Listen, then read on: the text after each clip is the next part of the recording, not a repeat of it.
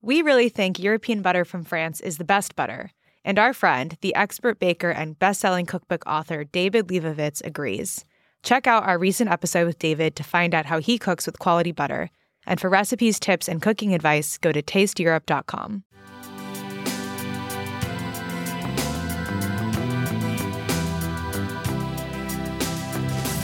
The biggest difference that I find is that Korean American food, it's kind of the food that's served in Korean restaurants in America, and the dishes that are more popular here are not necessarily dishes that are really popular back home. I think I've had better sundubu in America Yeah. than versus Korea.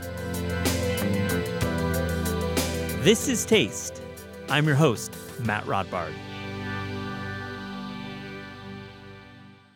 Here are two classic conversations from This Is Taste. Tina Choi is the Seoul based genius behind one of my favorite food YouTubes around, Doobydobap.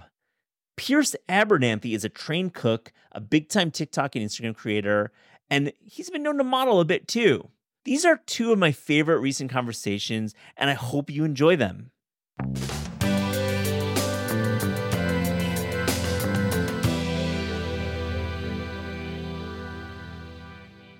This is your first live in studio podcast, which is crazy to me because you record so much. Yes, it is. Um, most of the interviews that I've done has been over Zoom because I live in Korea and it was COVID. It was weird times, but I like this. I love the setup. It's so professional. it feels right. I mean, we'll get into why I love Doobydobap so much, your persona, your vlog. I hate that word, but I, it says something specifically. But I've known about you for a long time from TikTok, and I love so much about what you do as a creator. I mean, I like that you're telling us about Seoul City. I love visiting, and we'll talk about that as well. But you also are really good at cooking. You're so good. I'm really not, but thank you. I'm honored. I'm very, like, I'm blushing so hard, which is such a shame to not be able to see on a podcast setting. But yes, I'm very, very flattered. Thank you for saying those things. well, I want to ask you what makes a really great Doobydobap video. Uh, I'm talking about the long form, not the not the TikTok cuts, but you know, you go sometimes as long as 30 minutes and you talk about how you're feeling. It's really really really important and i just wanted to get like how do you think about creating these videos Vlogs for me is a bit of a glimpse into my life. So it I try and keep it very raw and real. If, you know, the short form content is something that I curate and I have the stories kind of written out, it's edited, I record it over and over so that it's 59.9 seconds for YouTube Shorts. Um, vlogs for me is like a place where I can be creative and really start experimenting. I feel like vlogs were a baby that, you know, I didn't think that it was going to survive, but it survived. It's healthy and it's just forever going to be my treasure. So it's definitely like my most prized, I guess, creation Mm. and something that's the most um real. Yeah, and and how, like when did you know you had a thing? Like when did you know like this was viable? Like was there a, a theme or topic that you covered in in an episode that you're like, wow, this really is resonating? Hmm, I think that's kind of difficult because um, uh, it's difficult for me to answer because I never knew when it was really viable. Like even like two, three months ago, uh, I wasn't sure. I'm always a bit anxious. Like, oh, I don't even, even know if this is a real job. you know, both even my parents also they were apprehensive. Even now, um, but I think for me it was. Um, I knew it was kind of viable when uh, I started getting really like consistent views, obviously, um, good feedback, and especially when I was like walking around New York and people started recognizing me, and I would be like, That's like, crazy. You know me? And I would get super shy. Um, I think it was just some of those indicators that like showed me that okay, this is actually something like this is a job for me. Like yeah. for me, it was always like a means of getting a job, and that's how I started. But um, yeah, sometime along there, it transformed into full time. Well, it's interesting. You've hired an employee. You've blogged about this, and you you have um, a, clear, a clear studio mentality. You're creating um, content for yourself and maybe brands. Um, but I wanted to go back because you are not. This is not just you. Like you have a whole life beyond the vlog, and it goes back to attending Cornell University. You studied food science, and like honestly, I've never had a food scientist on the show. But I, uh, when I went to the University of Wisconsin, that was my major going into school was food science. Okay. Um, I realized soon after the first week of Chem 103 that I was terrible at science. Like I, I had no idea. My education in high school was bad. But tell me, what what is food science like at Cornell, and what did you learn, and maybe how did this get you thinking about food in a different way? I think for food science, there's really like three ways, like three um, paths, I would say. So there's like food science, food science, you know, the latter half written in uh, italics. Um, and it's really delving into the more sciencey part of it. It's, you know, working in labs, um, the molecular uh, stuff behind it, like bio, a lot of physics also, um, also the mechanisms that are related with creating food, um, and more of like the engineering aspect of it. And then there's food science safety. That's making sure that everything you're eating, everything you're grabbing from the grocery store is shelf stable and safe, and you know there's no pathogens, so that everyone's happy consuming it. And then there's food science business, um, which is the more entrepreneurial side. You know, food startups, um, kind of looking into more consulting aspects of it, how uh, food would be integrated in a grocery store setting, you know, emerging into a CPG, um, that whole stuff. Mhm. And uh, I've always been more interested in the food science business part of it. I my biggest dream was to have a little stall in Union Square Farmers Market and maybe sell my own kimchi. Like that was that was my biggest dream. Wow. I when you were up in Cornell, you were coming down to New York and you were like, this is my future. And like, this is like, you know, a, a few years back when kimchi and Korean food, we'll get into the rise of Korean food in our culture in America. But like, it wasn't as big, right? It was kind of more of a niche thing in a way. Yeah, for sure. Um, like even so, I lived in Canada when I was very, very young, from third grade to fifth grade, and like back then, I was like the only Asian kid in my school, and we had packed lunches. So very much, um, a lot of uh, what Asian Americans have felt. It was very like nerve wracking for me to always open the lunchbox. Um, but now it's like totally different. Like Squid Mhm. Game really like. Mm.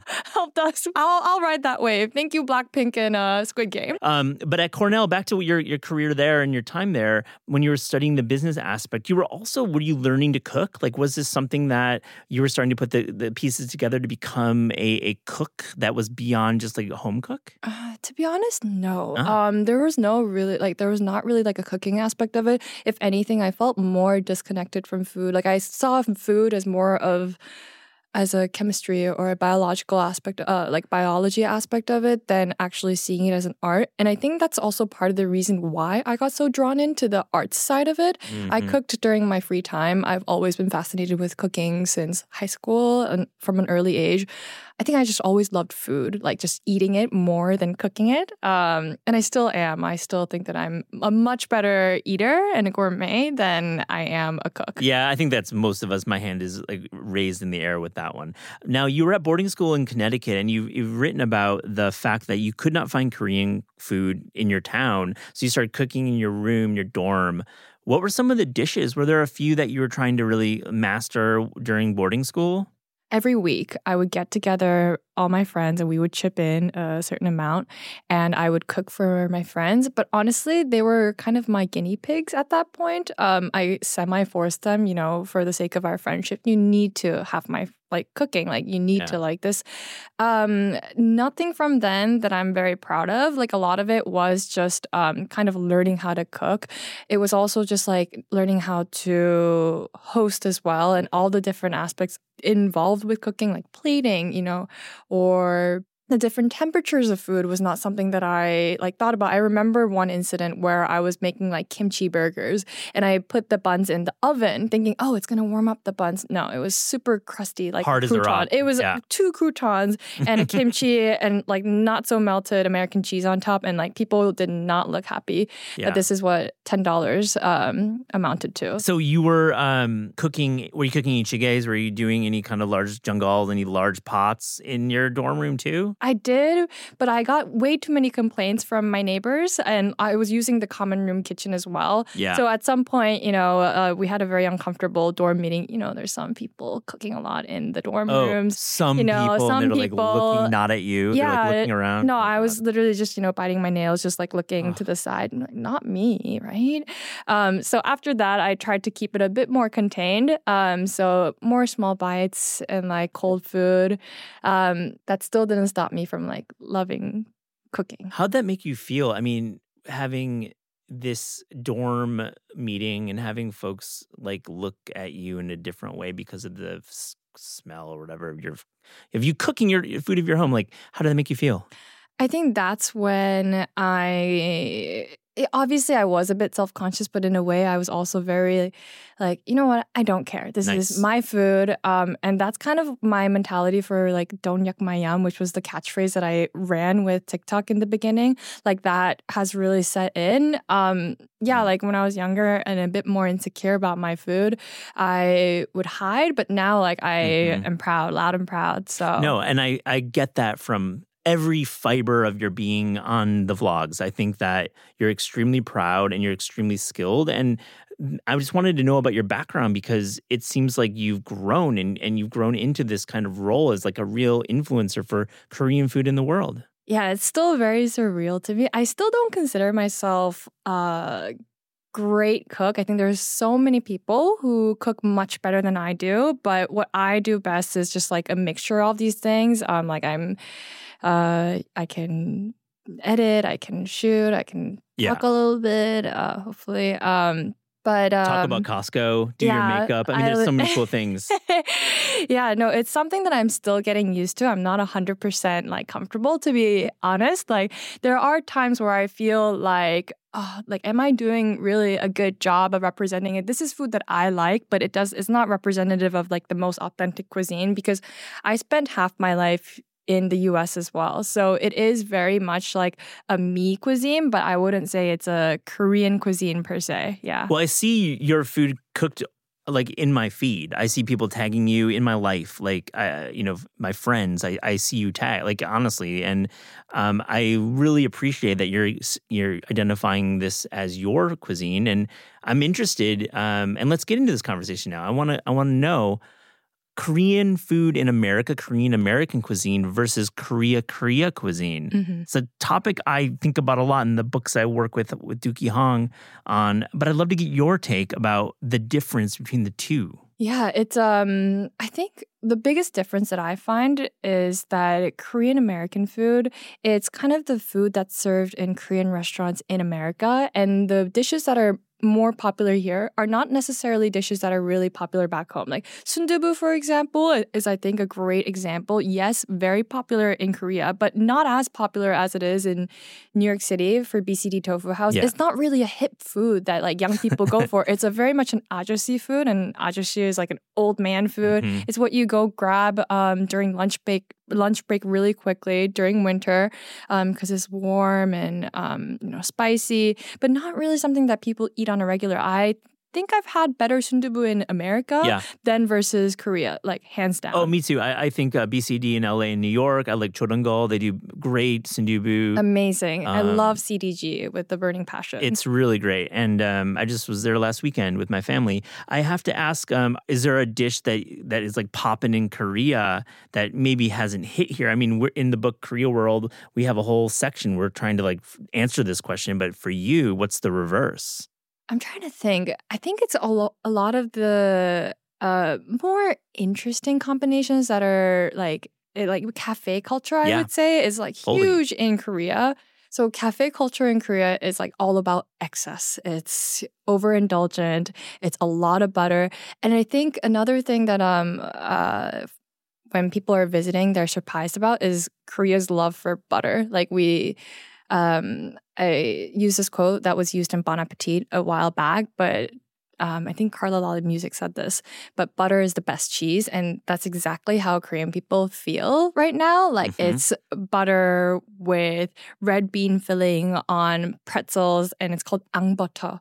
And uh, it's probably like the food to get and there's just butter in everything right now like we it feels like we almost just discovered it like cultured butter like sweet cream butter like korea's really opening up to butter Really interesting observation, Tina. And I, I, I agree. My time in, in Korea, you, you think, okay, like dairy free, you think East, the typical East Asian um, palate and not having a lot of dairy, but it's in Korea, it's on its head. I mean, absolutely, you see it everywhere. Same with the corn dog. And I think think that's an American food that has been exported to Korea, but then reinvented in the most incredible. Dude, it's like crazy. The corn dogs in Korea.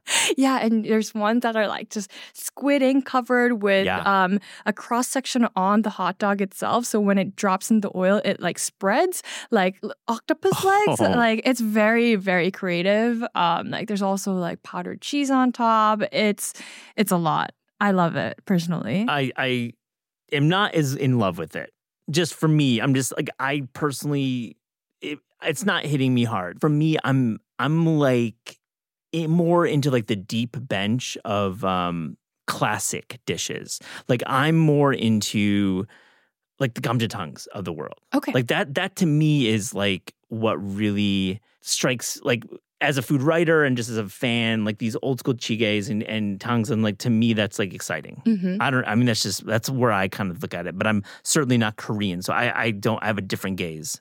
I think I like both a lot. Like for me, it's divided into so those kinds of like kamjatang, the ajashi food that I say, um, is what I crave probably like the day after I drink. Like I need a good soup, hangover soup to really just like cleanse me, and I need to be like a little sweaty in the morning just so that you know the toxins go out. This is not scientific info. like do not quote me on it, but I feel like it cu- cures my hangover.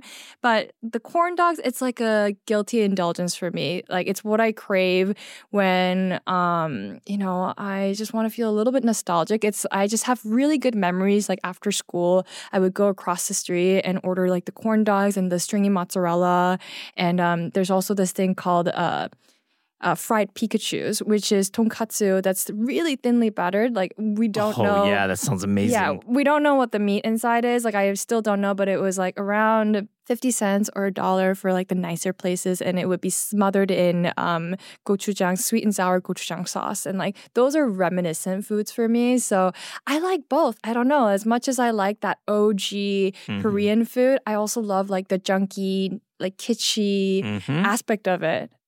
Pizza. Is there good pizza in Seoul? I, I've asked a few folks. I think you know this answer. There's got to be. Well, I'm leading the witness. Is there good pizza in Seoul? I think that you can find one of the best pizzas in Seoul. Wow. Yeah. Where? But it's really different types of pizza. Like there's obviously like Korean style pizza, Yeah. which is a bit thicker. The toppings goes back to kind of overindulgent toppings. Um, like with the sweet potato fillings and like the cheese crusts. It's a lot, but sometimes it hits. You know, Is there a name? Is there a pizzeria that you? I like in Japan. There's incredible Neapolitan style pizza, like Savoy and other Mhm. places like that are doing incredible pizzas. Mm-hmm. But I've not encountered it in Seoul. But I know, or in Korea, I know it's there. hmm Jackson Pizza, I would say. It's like the food that I would order in. And their Greekology pizza, it's Yo. with uh, zucchini, eggplant, um, bell peppers, I think, and onions. I know it doesn't sound that good, but it's different and it's really good. And I you also just don't feel like, oh, like I'm eating a pizza. Should I be eating a pizza? Like you're getting a few veggies in. So it, it might be also like a mental thing as well. But definitely like something that I always like crave uh, on a night out even. I'm gonna check this out. Um, I'm going to Korea as we're recording this in a few in a few days, and we'll we'll get into that. Um, I I have to I have to ask you: Are you down with some of the other YouTube creators? I mean, I I love um, Wongi. I love uh, Yummy Boy. Uh, Sungyuk. I think that's how I pronounce Sungyuk. Mhm. Is that? Are you part of a community of creators? I'm gonna be honest, I've been a little bit antisocial. It's also interesting because like most of the creators that I know are America-based creators. So um yeah, like I know all the LA-based creators and the Mhm. New York-based like food creators, but also like on the flip side, like Korean creators don't really know about me. Like most of my audience is actually US-based or UK and like anywhere that speaks English. So I yeah, I don't really Wow, um that's interesting. come come in contact like nobody has contacted me. So That's really interesting. So, do you roll in Seoul pretty anonymously then, like relatively anonymously? Yeah, I would say I am much less recognized in Korea than I am in New York. Um, like I even got recognized more while I was in Italy versus in Korea. So it's a bit interesting because um, yeah, all my content is in English, so um, it's a very different market. Like my YouTube analytics, if you look at it, it's like zero point one percent Korea. That's really interesting. it's very very. Uh, it's like far down in the bottom. Yeah.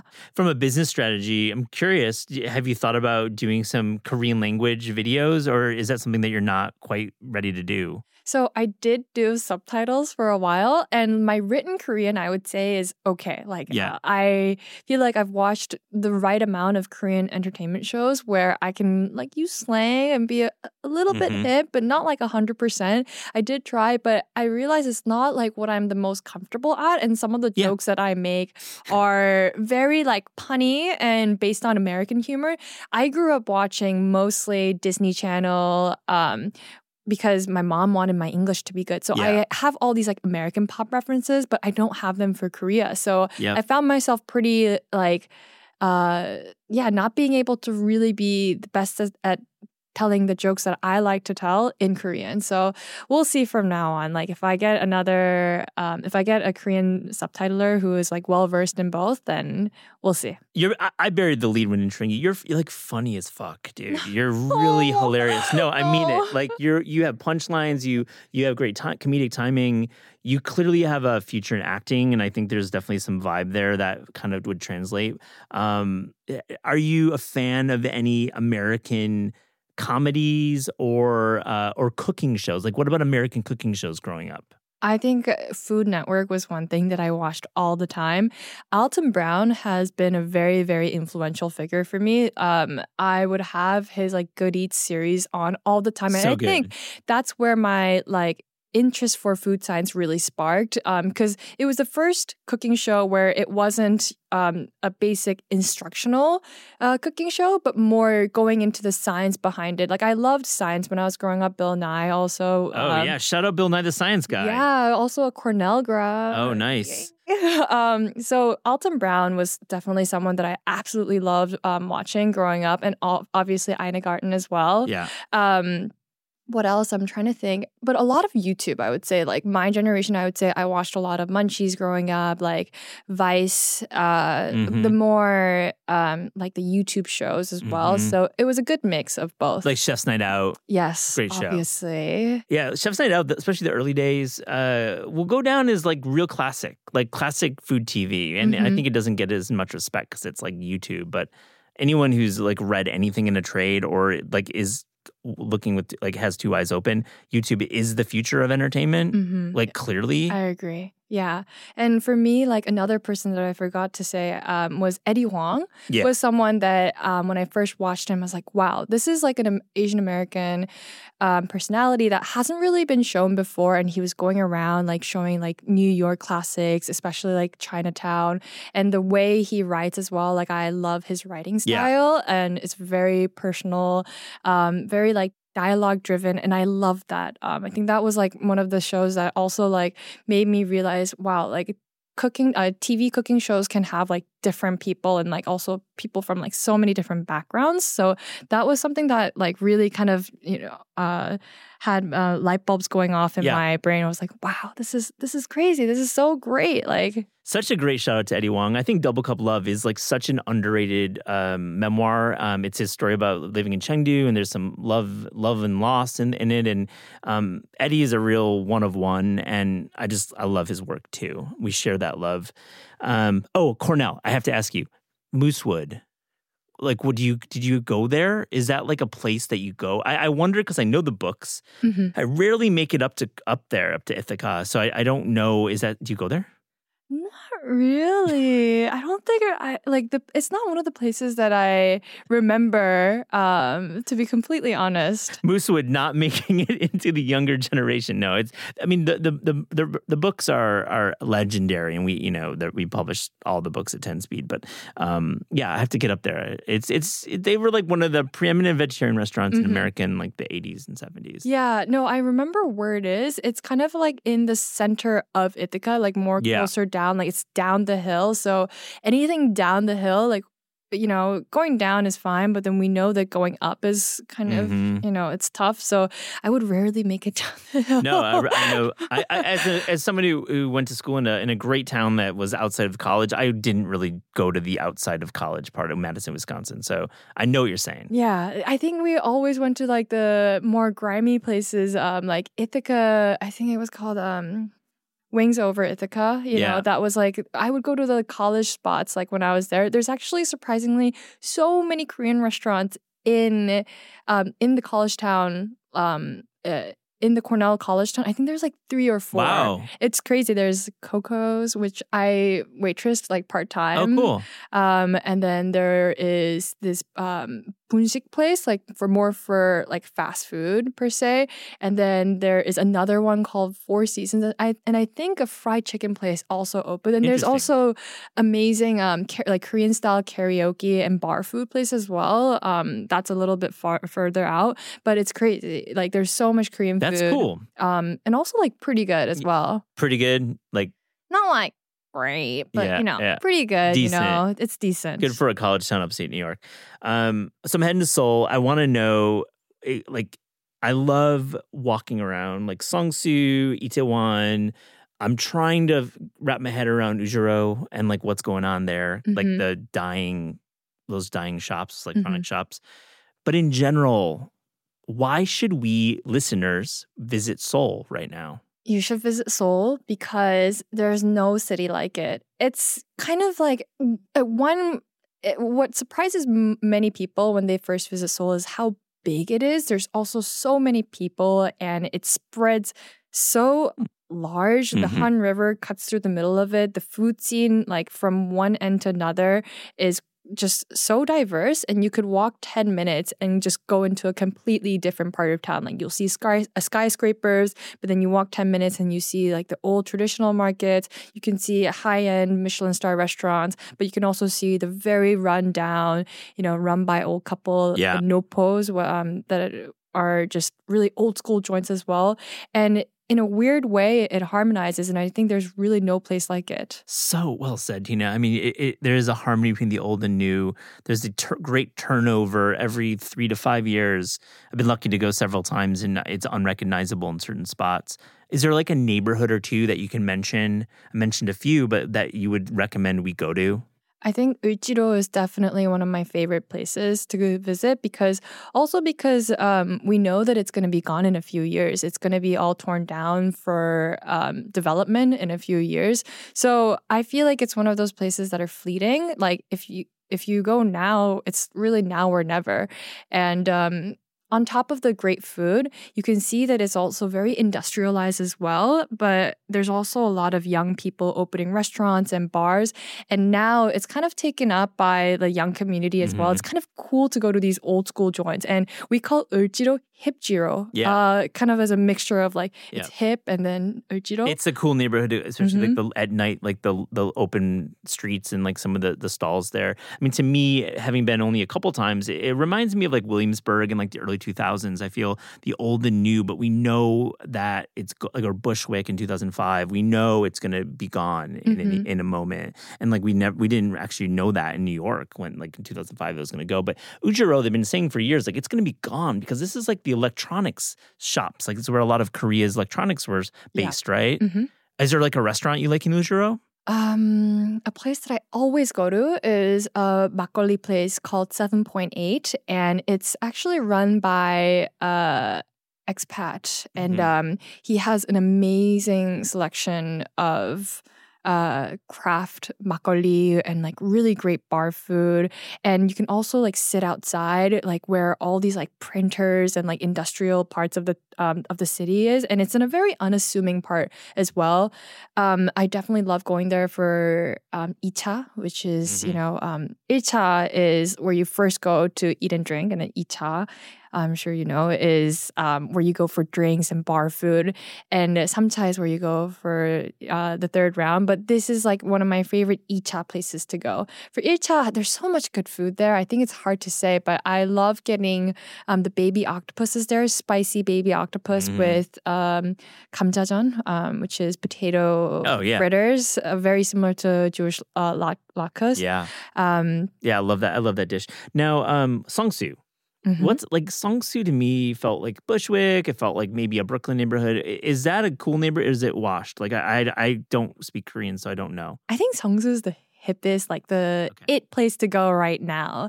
Like the cafes are Yeah. the newest. It's super shiny. All the most Instagrammable spots are there. Like it's right next to Seoul Forest, and Seoul Forest is so beautiful. Holy cow, it's amazing. It is so beautiful. Like I Wow. run there, um, and it's you can get to the water as well. It's just in a great part of town where like the the Han River diverges into two, and it's kind of in this little. It's surrounded by two bodies of water, and uh, you walk in, and it's also industrialized as well. Like I would divide Seongsu into like the more Seoul forest um part of it, which is a lot of cute cafes, very um almost like Harajuku vibes. I want to say, um, and then more deep inside near Duksam um, is more industrialized. You see, you still see like the uh, welders and like auto shops that are slowly getting converted into cool cafes, just like Williamsburg. Just like Williamsburg and Yeah. Bushwick. Yeah.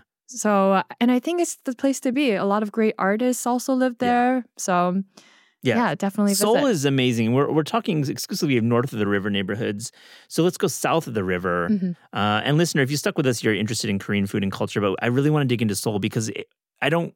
We don't get to talk about it as much in like U.S. media. I feel like you only hit a few spots. It's there's a language barrier. There's just not enough focus on it. But I love Seoul so much. So Mhm. south of the river, if I'm heading, um, we know about Gangnam, obviously. But are there neighborhoods that you recommend in the south side? I used to live um, near the Seocho area, which is south of the river, kind of like where it is in Gangnam. Um, but a place that I think surprises a lot of people is Soremae, which was right next to it, and it's kind of it's really interesting because it's a community made up of French expats, and there's Mhm. really great French restaurants, um, places to hang out, really good organic wine bar. I think Korea is having a big organic wine um, phase right now, um, which makes sense because we're so into fermented foods. Like, Yeah. We love funky and um, anything with a lot of age and time. Um, so I would say Sorema, definitely go check it out. I am definitely a advocate for North of the River though, because it has more soul Definitely. and history. Um, but still, great places to eat and check out. Thanks, Tina. It, it's really cool to hear you kind of, you know, detail all these neighborhoods, and I really recommend visiting Seoul. Hit me up on Instagram if you want more pics. I got I got a spreadsheet. Okay, you're in New York. Um, this section I want to get a sense of what you're doing in New York and what you're doing in the states. Um, do you have? Are you on vacation? Do you have work? What's what's what's going what's going down here? It's half and half. I do have a couple talks here. Um, Oh, cool. That I'm I'm going to UPenn for a talk, and then I have something at Cooper Union um, on the fifteenth uh, on on Saturday. Um, so half for work, half for pleasure. Um, also to just catch up with friends and eat good food. want to hear a little bit about your cooking at home and you know i spotted your lazy susan that you, you have on on on your cooktop or near your cooktop and it has your staples and i think it really is poignant it, it strikes a chord with me about the korean staples because it's different than what we're going to have in america in some ways and i and i and you you detail this in your in one of your episodes where you, you give a tour of your kitchen um you I, I spotted grapeseed oil white pepper soy sauce olive oil kosher salt. Now why like why is it why are these your staples? Like specifically you're cooking with grapeseed and this white pepper over black pepper. Grapeseed because it's really great for both hot and cold. And like when I'm doing dressings and because it doesn't imbue such a heavy flavor, I like to have that like clean taste. Mhm. Um, white pepper because it's so different from black pepper. I prefer white pepper taste over black pepper. It's a bit more pungent. You don't need as much. And um, when I'm doing a fritter or when I'm doing something fried, like sometimes I just don't like seeing those like black specks in my batter. Um, and uh, it's just more. I would say it just mixes better also in soups. I don't know. I also grew up eating a lot of white pepper and black pepper mixes, but um, it's also easy. It's um, the one that I have is this is I know this is blasphemy. Is pre grounded, but it's really for like a quick like poof. I so mean that- listen we can't all we can't always grind our pepper we don't always have time and you you know and our grinders sometimes get dull no exactly not my point.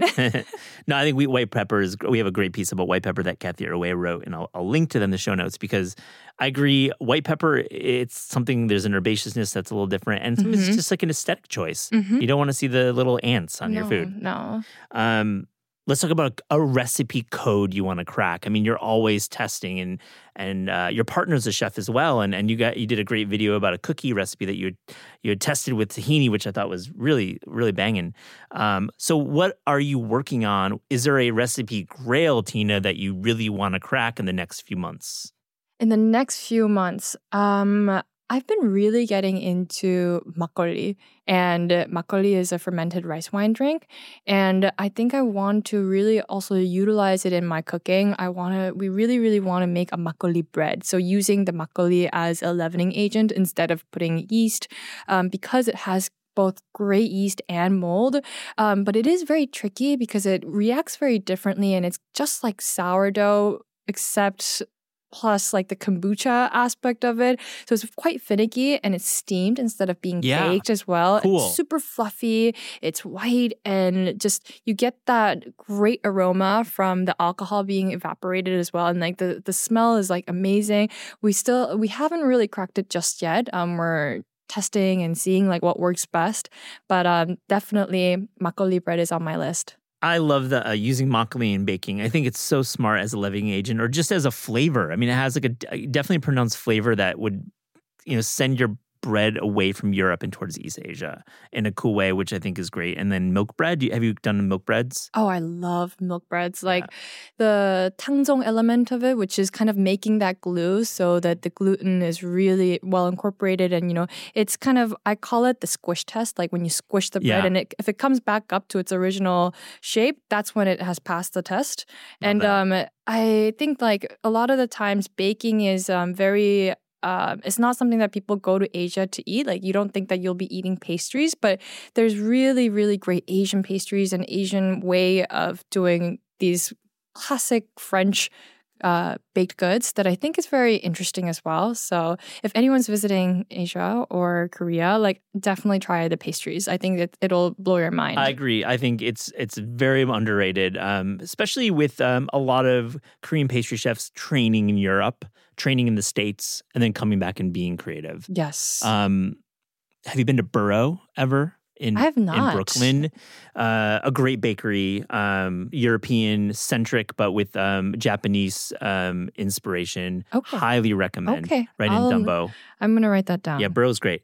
All right, so cookbooks. Let's talk about that. I, I want to get your sense of like your future with cookbooks, but first, as a baseline, are there cookbooks that you have around that you're uh, reaching for, that you're reading for inspiration and influence? We publish cookbooks here at, at Penguin Random House, so I have to ask you this question. Um, I don't know if this is if I can say this, but anything from Phaidon, I'm Yeah. I absolutely love. You can absolutely say this. That is definitely not our company. no, I'm I'm ab- wonderful answer. because it's so beautiful Yeah. and um the I think it's also like the texture of the cookbooks and just the photography and everything. Um, I love using those as a reference point for the food styling aspect of it. But I like to look at both Korean cookbooks and American cookbooks both. Um, Korean cookbooks more for the technique of it. I like books that are more technique driven than really uh, instructional, so that I can have more creative space when making recipes to utilize those techniques, but with my own twist. Absolutely. I think it's great when you can merge um, technique and style. And, you know, the US books have a little different style. Are there any US publishers or books that you're interested in? I don't mean publishers. I'm not trying to have you say anything nice about the building we're in. I'm, I'm totally kidding. But are there authors here in the States that you really admire and books that you reach for? Oh, there's so, So much. I'm putting you on the spot. I No, no. Um, I love. I think food writing um, is something that I'm the most interested in. So um, I know this doesn't completely answer your question, but one of my favorite classes that I took at Cornell was a food writing class, and it was my favorite class because Mhm. um, over the food science ones because it kind of opened up the idea using food as a medium to tell stories, and I've always loved the, the whole storytelling aspect with food, and it's just it's not just a nourishment obviously. There's so much personal feeling uh, emotions and history and culture that surrounds it. Um, I, I always love to say that it's an edible piece of history. Mhm. um, mfk fisher obviously for the way she write, writes about food and the emotional aspects of it. Um, who else Anthony Bourdain, I would Mhm. obviously have to say. Um, just the whole traveling aspect of it and like utilizing culture and kind of like it makes you feel like you're in that place. Mhm. Um, I also love Eddie Huang, as we uh, mentioned before. Yeah, that's great. I mean, I, I it's great. You're reaching for some classics there. Some real. cla- I, I think it's it's cool to get your read on on how you create using cookbooks. Like I think it's something that we talk about a little bit. Is like cookbooks as inspiration as home cooks, but also cookbooks as inspiration for creators. And what are our reference points? So you're when merging both Korean and American books into your work, it's cool. Okay, so for Doobydobap, what's next? I, I love this question because I'm really curious. Now, do you have a future in in like broadcast or streamers, or are you going to stay on YouTube? I'm going to be honest.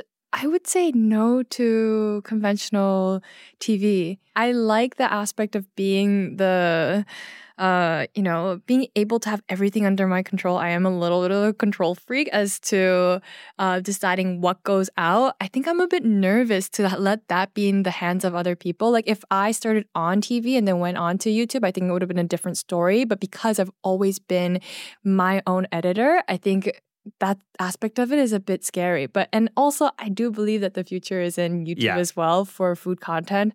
Um, we'll see if there's any like anything interesting um, that you know anyone's listening in and wants to propose to me. I'm open arms. But for now, I'm very very happy like with my community on YouTube.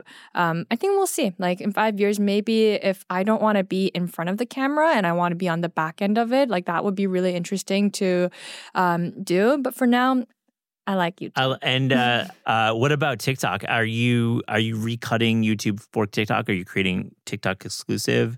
And like it's clearly growing. And I've been talking to my colleagues here and just in, at Taste, and like it's really hard to compete with TikTok right now when creating. We're trying to teach our readers to cook better and cook smarter and feel comfortable, but man, we can't compete with TikTok. Yeah, TikTok is a force of its own, definitely. I started out on TikTok and then I converted over to YouTube. Um, as uh, from a creator standpoint, I definitely prefer YouTube just because being able to um, have a revenue stream from your own videos is very empowering instead of having to rely on brands and sponsorships. So definitely I've been more focused on YouTube, TikTok for the reach that it has and uh, like the uh, the people that you can reach. I love both platforms, but um and it's important to be present on both pa- platforms, but it's also very difficult as a creator doing all these different things cuz I do a food blog on the side as well and I like to write and there's other things that I would like to Mhm. do. So it depends on what kind of help I can get, I think. For sure. It's a bandwidth issue. Yeah. It's like you got to focus on a few things and do it really Mhm. well. Um, what about competition shows? Like, I mean, would you would you would you do Iron Chef? Would you do Chopped? I don't know. I think uh, I don't know. Um, for food competition shows, I think I like watching them. Yeah. Um, but I personally feel like I would just be uh, crying in a corner Yeah. uh, if that were to happen. I like uh, cooking at my own pace as well, so uh, probably not. yeah. I I think that's wise to stay out of the arena. I know you would you would crush it and you would you would- you would rise and win, but man, what a stressful thing. It is very stressful. And I think just, you know, the little things, I think I'd be a little bit too self conscious, to be honest. But once I'm, maybe if I hone my skills down a bit better and I am just more well versed with also uh, mainstream TV, maybe it'll be something that I consider. Tina, we asked all guests on the Taste podcast if you could write a cookbook or food culture book without the burden of time, meaning you have no deadline, or the burden of budget, meaning you have all the money in the world.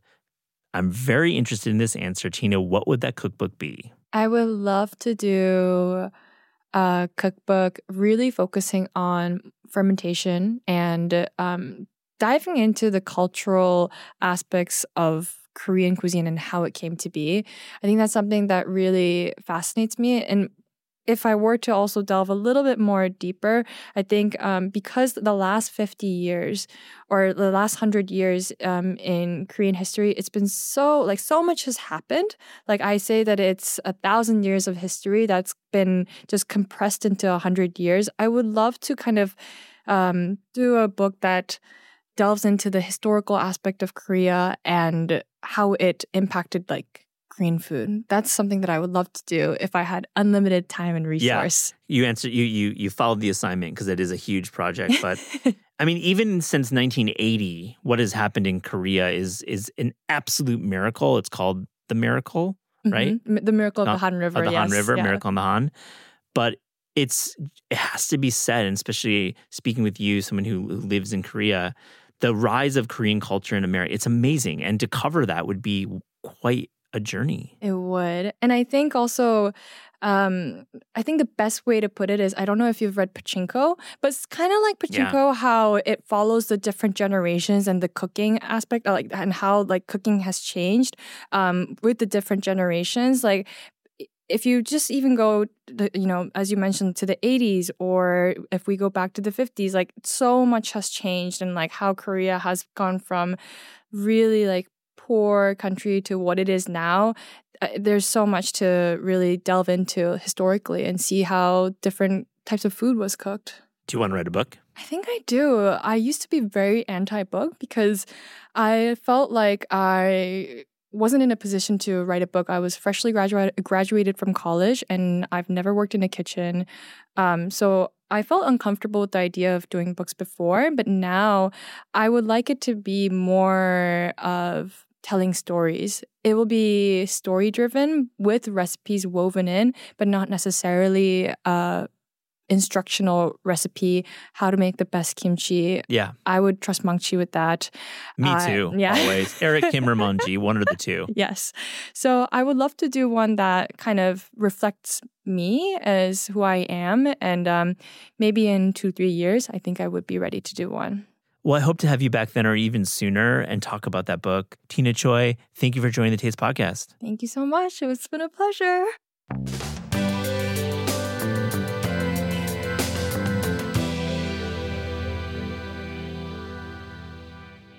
It's cool to meet you in person. I've I've I've checked out your your TikTok, your Instagram, some of your your your website content, and I just love your shit. It's great. Well, thank you so much. I feel like this has been a long time coming. We've been, I feel like, chatting on email for Yeah. a few months now, and it's finally, finally happened. Well, you're a busy guy because I from the jump I want to just talk to you and acknowledge. You know, you're a you're a chef, uh, a tastemaker. You're definitely an editorial dude. You worked at BuzzFeed. Um, you're also a model and an influencer. So I want to. We don't have too many. We've had Chrissy Teigen in the pages of Taste, but we don't have too many models on the Taste podcast. So I just want to know, like, what's it like balancing this really like passionate, hardcore interest in food and cooking with you know fashion. Yeah, I mean, well, first, it, it, that feels weird to say outside model. I still don't feel like that title relates to me completely, but I, I, you know, I guess it's true, and it's something that has kind of happened through the growth of my platform on social media. Um, so yeah, I was basically kind of scouted online uh, from Instagram by basically a mother agent who has been phenomenal to work with, and has just been throwing different things my way that he thought would be a good fit. Um, usually, you know, I didn't think much of it, and then something happened with Gucci, and last year I ended up walking that show, Mhm. and we kind of both sat down. and We're like, okay, maybe there could be something here. This could be, you know, an opportunity. Uh, and I enjoy it. I interest, you know, it interests me. I like to like to dress well. I like clothes. Um, so yeah, have been exploring it in a lot of different ways, and have been able to work with fashion brands not just as a model, as but almost as a as food talent. So. Uh, that's been really exciting and kind of hoping to explore that world a bit more. Well, there's clearly benefits because you get to go to Italy a lot, and that's a pretty great place to, to, to go for food. But yeah, to be clear too, you're a, you're a, you walk, you're you're a runway. You work on runways. You don't necessarily always work in like the the catalog or the print um, adver- advertising editorial world. Um, so you just were in the, spring 23 fashion shows. Where were you at? You were all over, right? Yeah. So uh, to be clear, I didn't walk any shows. Okay. Um, I, you know, was kind of piggybacking off of a trip. I was in Ireland actually with Car- Kerrygold Butter. Reached out and I was fortunate to go on a media trip with them. Oh, sweet. N- not SponCon, love Kerry yeah, Gold. not Got- SponCon, but truly uh, what an amazing trip. We had perfect weather. We it was like a group of 6 or 7 of us and we went all over Ireland and we saw a bunch of different dairy farms, stayed at some beautiful places, went to Ballymaloe uh, cooking school Mhm. if, if you're familiar. Famous, yeah, absolutely. What a great school. Yeah, and was able to meet the team there, have a meal, tour the grounds, and it was truly eye opening. But um, decided to just piggyback off that trip, and knowing that Milan and Paris Fashion Weeks were were right there, I was like, okay, it could be a good opportunity to maybe do some networking.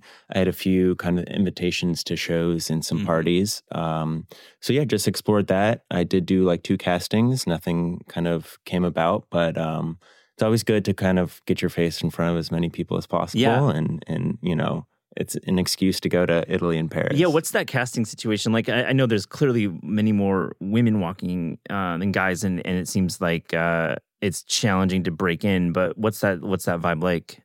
It's it's weird. Like I'm 28, so I'm Yeah. like ancient compared to most of these models. So for me, it, it's definitely a bit weird. Um, and you're you're you know you're kind of treated like cattle. It's just Yeah. you know in and out. But I've also had great oppor- you know great opportunities too, and and good experiences. Um, but during the fashion week, it's you know you're a number basically, and uh, yeah, it, it feels weird. It's not something I love, but uh, I think outside of the fashion week, you're you know you're sometimes able to meet one on one with people and you know develop a relationship, a rapport, and if it doesn't work out that time, maybe they'll remember you for something other. You know. Absolutely. Well, they're going to remember you because of your TikTok and and you know some of this these knife skills that you got, which are dope. I mean, you're really good knife skills. I Oh. got to say, like Thank you. a lot of folks on TikTok do not have that. Um, I certainly don't. Let's talk about going traveling for your job. Um, have you found any, or even for pleasure and for tourism, have you found any cities that had like an unexpectedly cool food scene? I mean, unexpected. I don't know. I mean, I feel like people in food will probably be like, these aren't unexpected. Nah, man. But uh, Let's just go there. I love Philadelphia. Okay. I think it's one of the Sure. one of the best food cities in in the U.S. Um, like all of Mike Solomonov's spots. Um, yeah, there's there's so much great food there, from like you know the barbacoa spots to Pizzeria Bianco.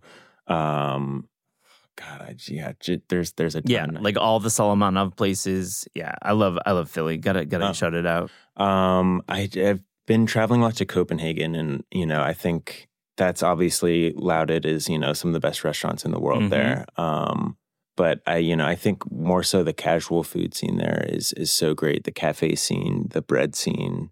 Um, you know, they have pretty much at every coffee shop is just bread, butter, and cheese. Mhm. So it's these like you know sourdough buns with beautiful like tangy acidic uh, Danish butter and Comté cheese and it's so addicting. I had one every day I was there. It's, Yeah. it's phenomenal.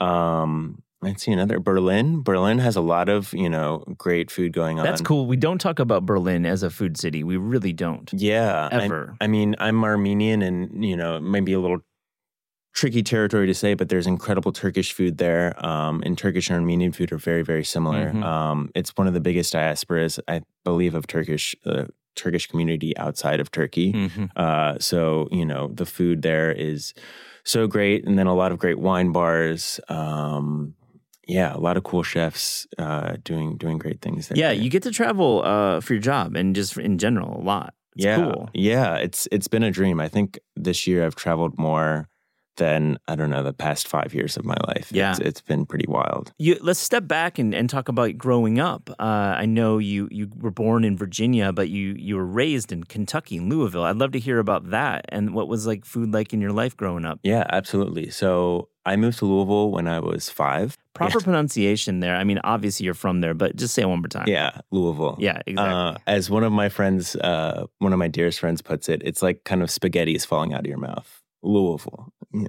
That's a general note on the Midwestern accent that I have kind of broken over the past 20 years. But yeah, the great call spaghetti O's flowing from your mouth. yeah, absolutely. Um, but yeah, my mom is from Pennsylvania. Dad is from Virginia. Uh, I was fortunate to grow up where my mom would cook for me and my brother fairly consistently and was, you know, very much adamant on having fairly healthy meals. Um, so I was really accustomed to trying new things um, quite a lot. Uh, there was a point in my life where I got quite picky and I didn't Mm. enjoy food. And I feel like I don't know, most people, some people, at least, I don't know, myself, go through kind of that uh, experience. But um, yeah, my dad's side of the family is Armenian. And so my dad's mom, my grandma, didn't cook a ton of Armenian food, but the things that she did, she passed down to my mother, and my Mhm. mother would make it. So things like pilaf, things like dolma. Um, I was, you know, always, we always had that. So uh, yeah, it was, you know, I was always experienced and always, sh- food was always a part of my life. Um, but, you know, up until I guess college really is when it- started becoming uh, more a more serious More part of my serious. Are there any Louisville uh, local spots? I mean, Ed Lee, been on the Taste Podcast, friend of mine, great chef in Louisville.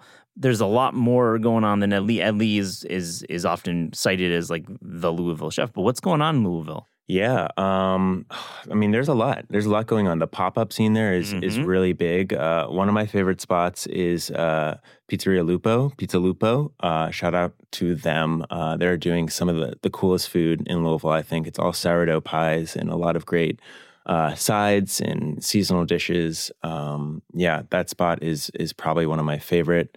Um, I don't know. There's an incredible Vietnamese population there, an incredible Vietnamese food like Vietnam Kitchen. Let's see. Uh, Putting you on the spot, telling you like you know, I know it's Yeah, political. No, I mean, I'm I'm trying to think too. I'm, I don't know why. Have you been to Shirley Mae's at all? Yes. in Smoketown. Yeah. I I've been there a couple times. I've been to I love Louisville. That place rules, and that place the is hot water cornbread there is phenomenal. So yeah, that spot really, really blew my mind. And I actually lived, I don't know, probably a five minute walk, maybe no, maybe like a 10, 15 minute walk from Mhm. there. But yeah, I would go there. I've been there, I think, twice, and I love how the menu kind of changes every day. yeah. They have different specials, but yeah, that hot water cornbread is is something like I've never had. It's you know rich and decadent, and, Yeah. and fried and and phenomenal. And I thought the port, like the ribs there, I had were were outstanding. They, Yeah. and I know they're smoking in the back, I think, but it's it's an amazing place, and, Yeah. and ham hock too. Yeah, it's wild too because that that building has like a history in itself. Where Yeah. you know, I think Smoketown was one of the first areas in Louisville or in Kentucky after the Civil War that was like, uh, I guess, welcomed to the the Black community Mhm. or, or free and open. Um, and yeah, there was like a famous jazz bar there before, and then a grocery store. Uh, and then Shirley Mae's, and it's still like a family affair there, That's which cool. is so cool. Got to head to Louisville again. I haven't been in a minute.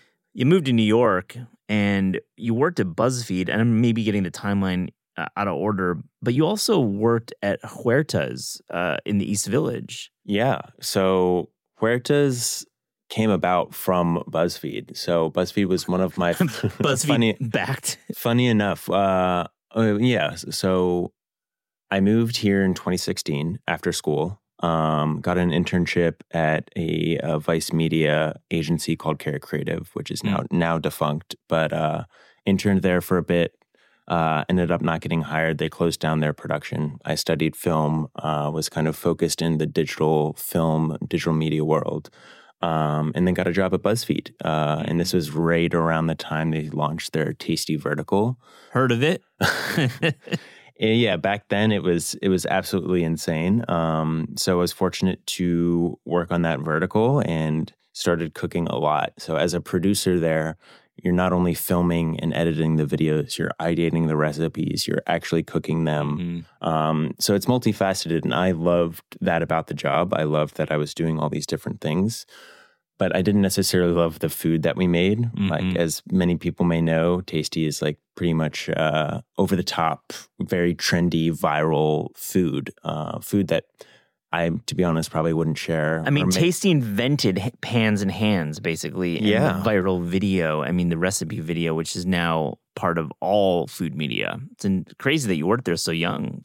Yeah, I mean, it was it was it was eye opening, and you know, we were getting uh, you know hundreds of millions of views Yeah. on these videos, which was absurd, and it was such a uh, yeah an eye opening experience uh, to learn about you know viral content and food content, and and get that experience of what people found satisfying Yeah. on the internet.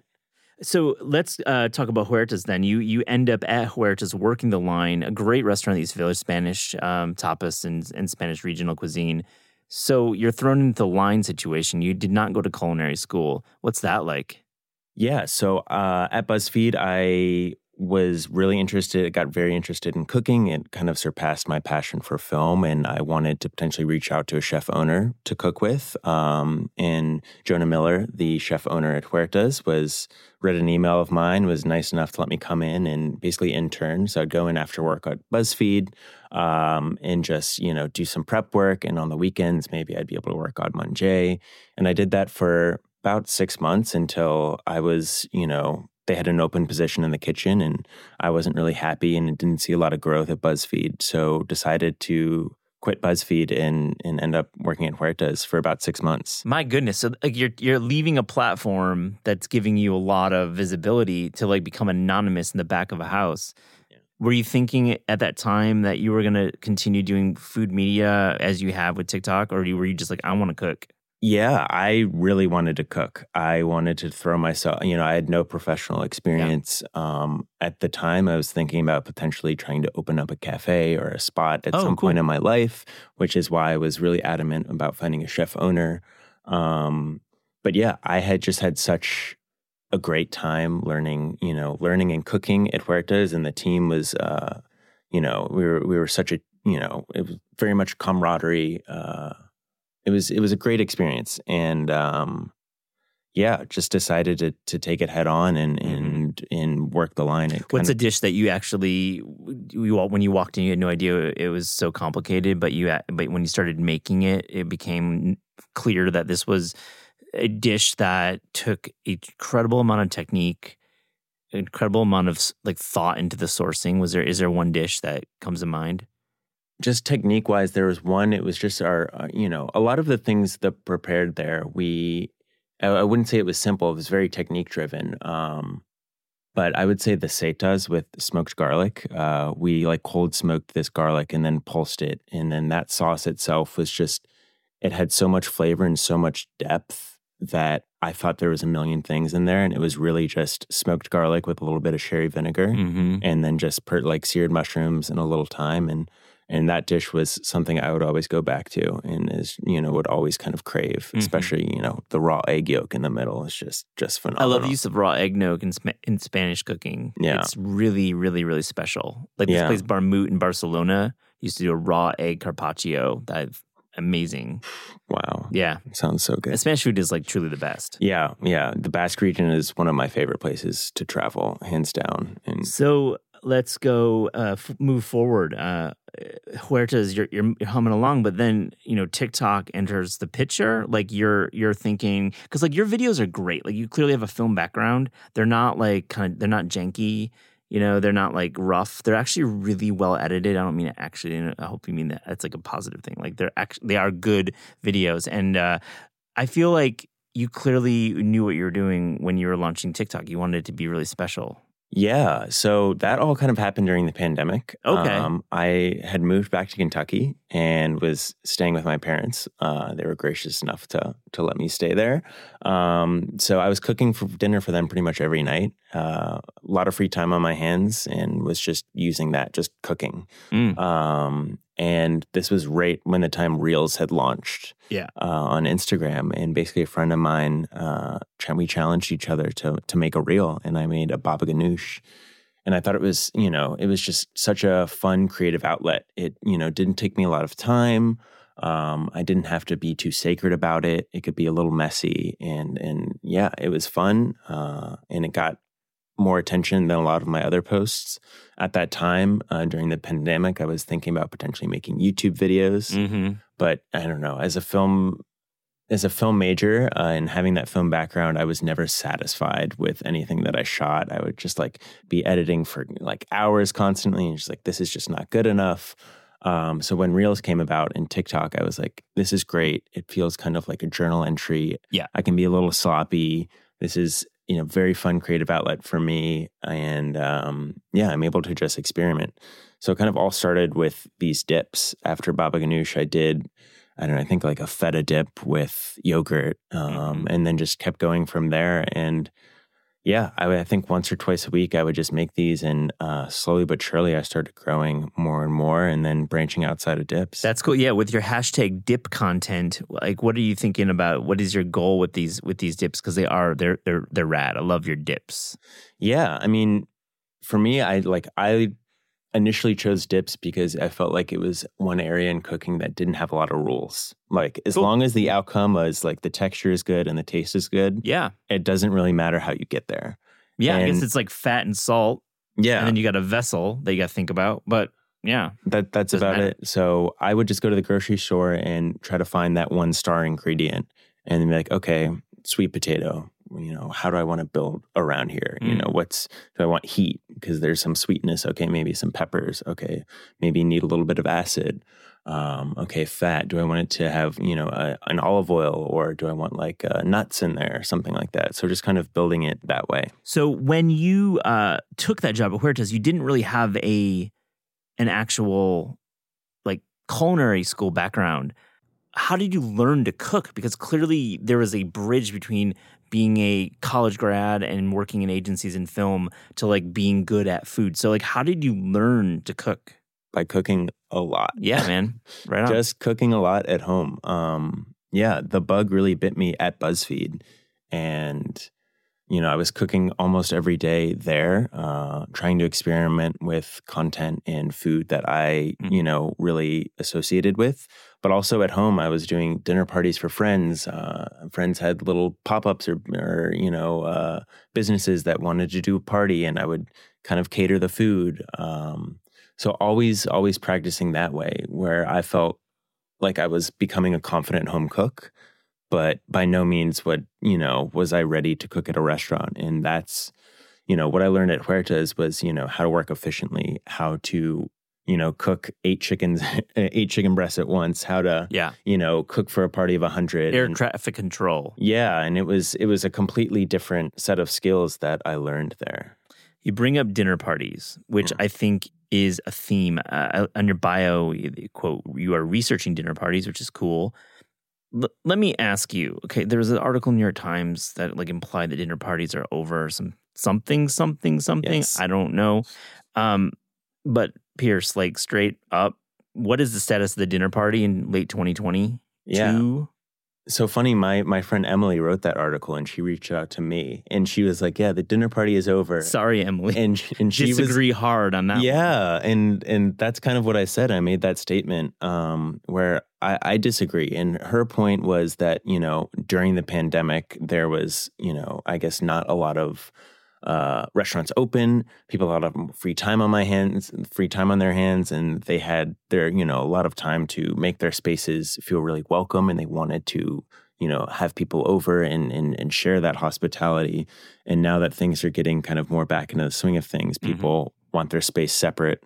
They want to be able to go out and do things, but I think the dinner party is so special. I think conversations happen, you know, at a dinner party that wouldn't happen at a restaurant table. Um, I think there's a thank you. Yeah. Yes, agree. I, you know, I, I think for me, it's like one of the reasons why I love cooking so much is you know I want to share my my take on hospitality, and uh, you know I can't really do that with these cooking videos. I can't do that cooking for you know just my girlfriend or you know whatever. I I want to host people. I like I love the idea of being a host and it's it's just comforting going to someone's house and and feeling that love. Uh, and you know, restaurants can do a really good job at that. At yeah, great hospitality and great service, but it's just not the same. Yeah, and you know, let's back up to Emily's article, and I'll link to that in the show notes. I mean, clearly we were exhausted with home cooking, and I think for a certain age group and a certain you know tax bracket, um, when dining out is is feasible, it's a great thing to do. Like I'm not, I love going to restaurants.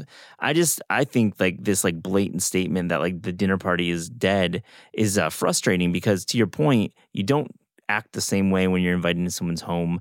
And then it allows the home cook to actually show some of their skills that they've acquired by reading taste or reading cookbooks and and there's a real pride in making a meal for somebody. I feel like that's really lost um, when you go to a restaurant. You know there's not that level of pride in hospitality and i clearly you're a hospitality guy. You wanted to do a cafe maybe or a restaurant it seems like that. So my question um, after that statement and i'm sorry again emily i disagree um, i want to i want to know uh, what do you have to say about the dinner party? Because you're researching them like you're you're getting all this information what is there to say yeah, I mean, p- people have been having dinner parties, you know, since I don't know the medieval ages, probably before that. Yeah, um, and the, they're they're not going anywhere. They may go in and out of of fad, but again, there's there's a special there's something special about dinner parties. There's an atmosphere that is just not similar anywhere else. Um, there's there's opportunities for friendships and relationships and connections that that wouldn't happen anywhere else. There's uh, you know points of view and there's discussions and debates that can be had that I feel like are just very conducive to what the environment of a dinner party is. Great point. Um, I want to know about some of your go-to recipes when you're hosting in New York, or if you're back in Louisville hosting there. Different spaces obviously dictate the menu. Yeah. Maybe a couple dishes that you love to bring out for a dinner party.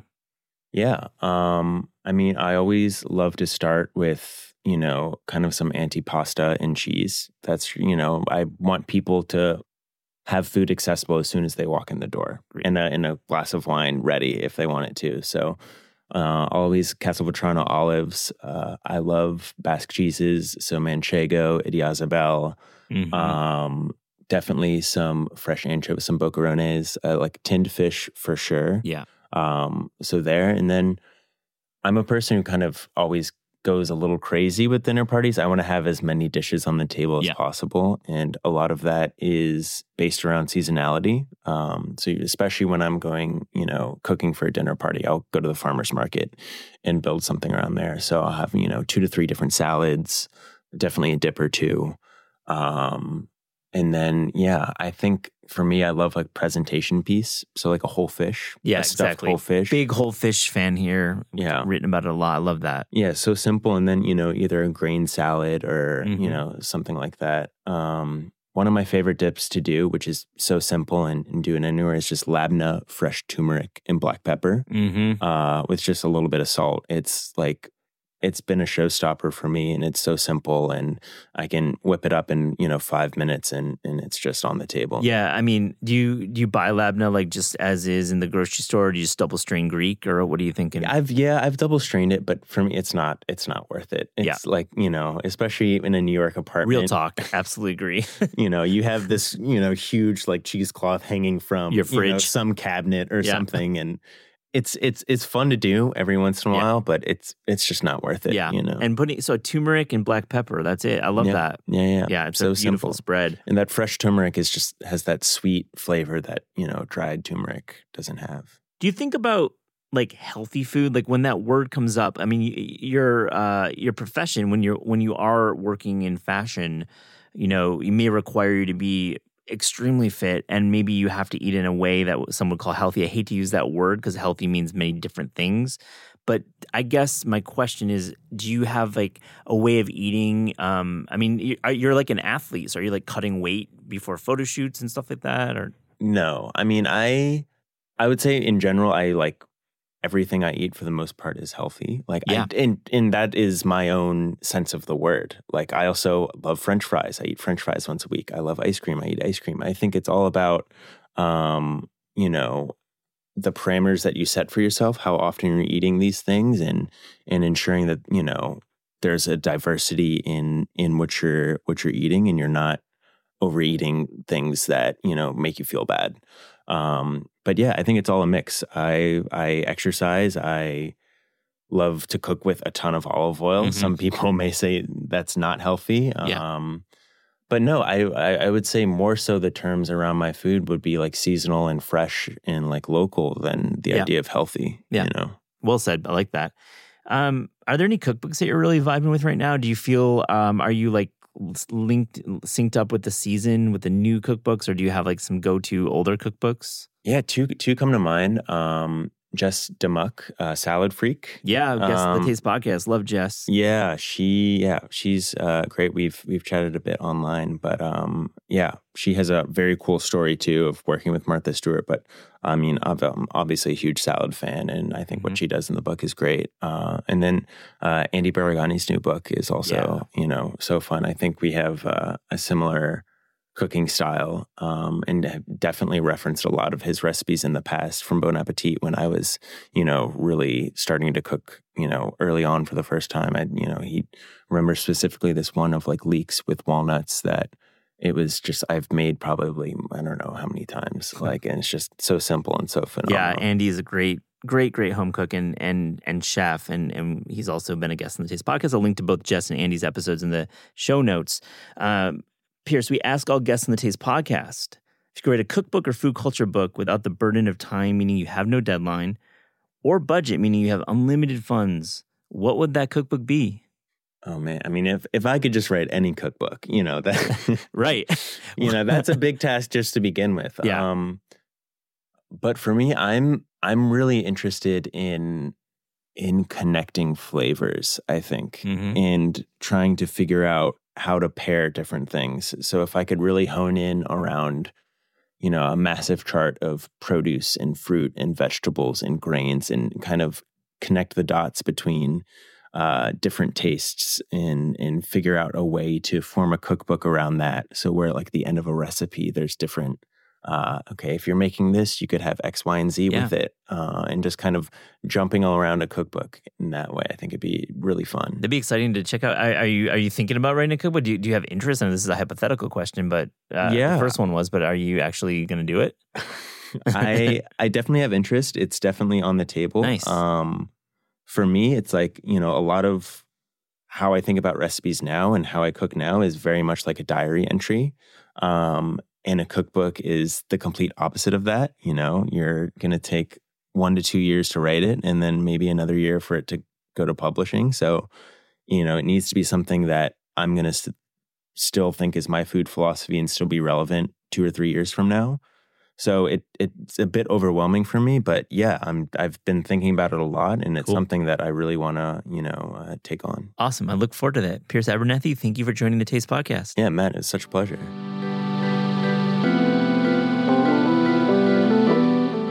This is Taste is hosted by Eliza Abarbanel and me, Matt Rodbard. The show is produced by Shalia Harris and Pat Stango and edited by Clayton Gumbert. Theme music by Steve Rydell. Visit Taste online at tastecooking.com and make sure to subscribe to our newsletter for updates on all cool things that are happening.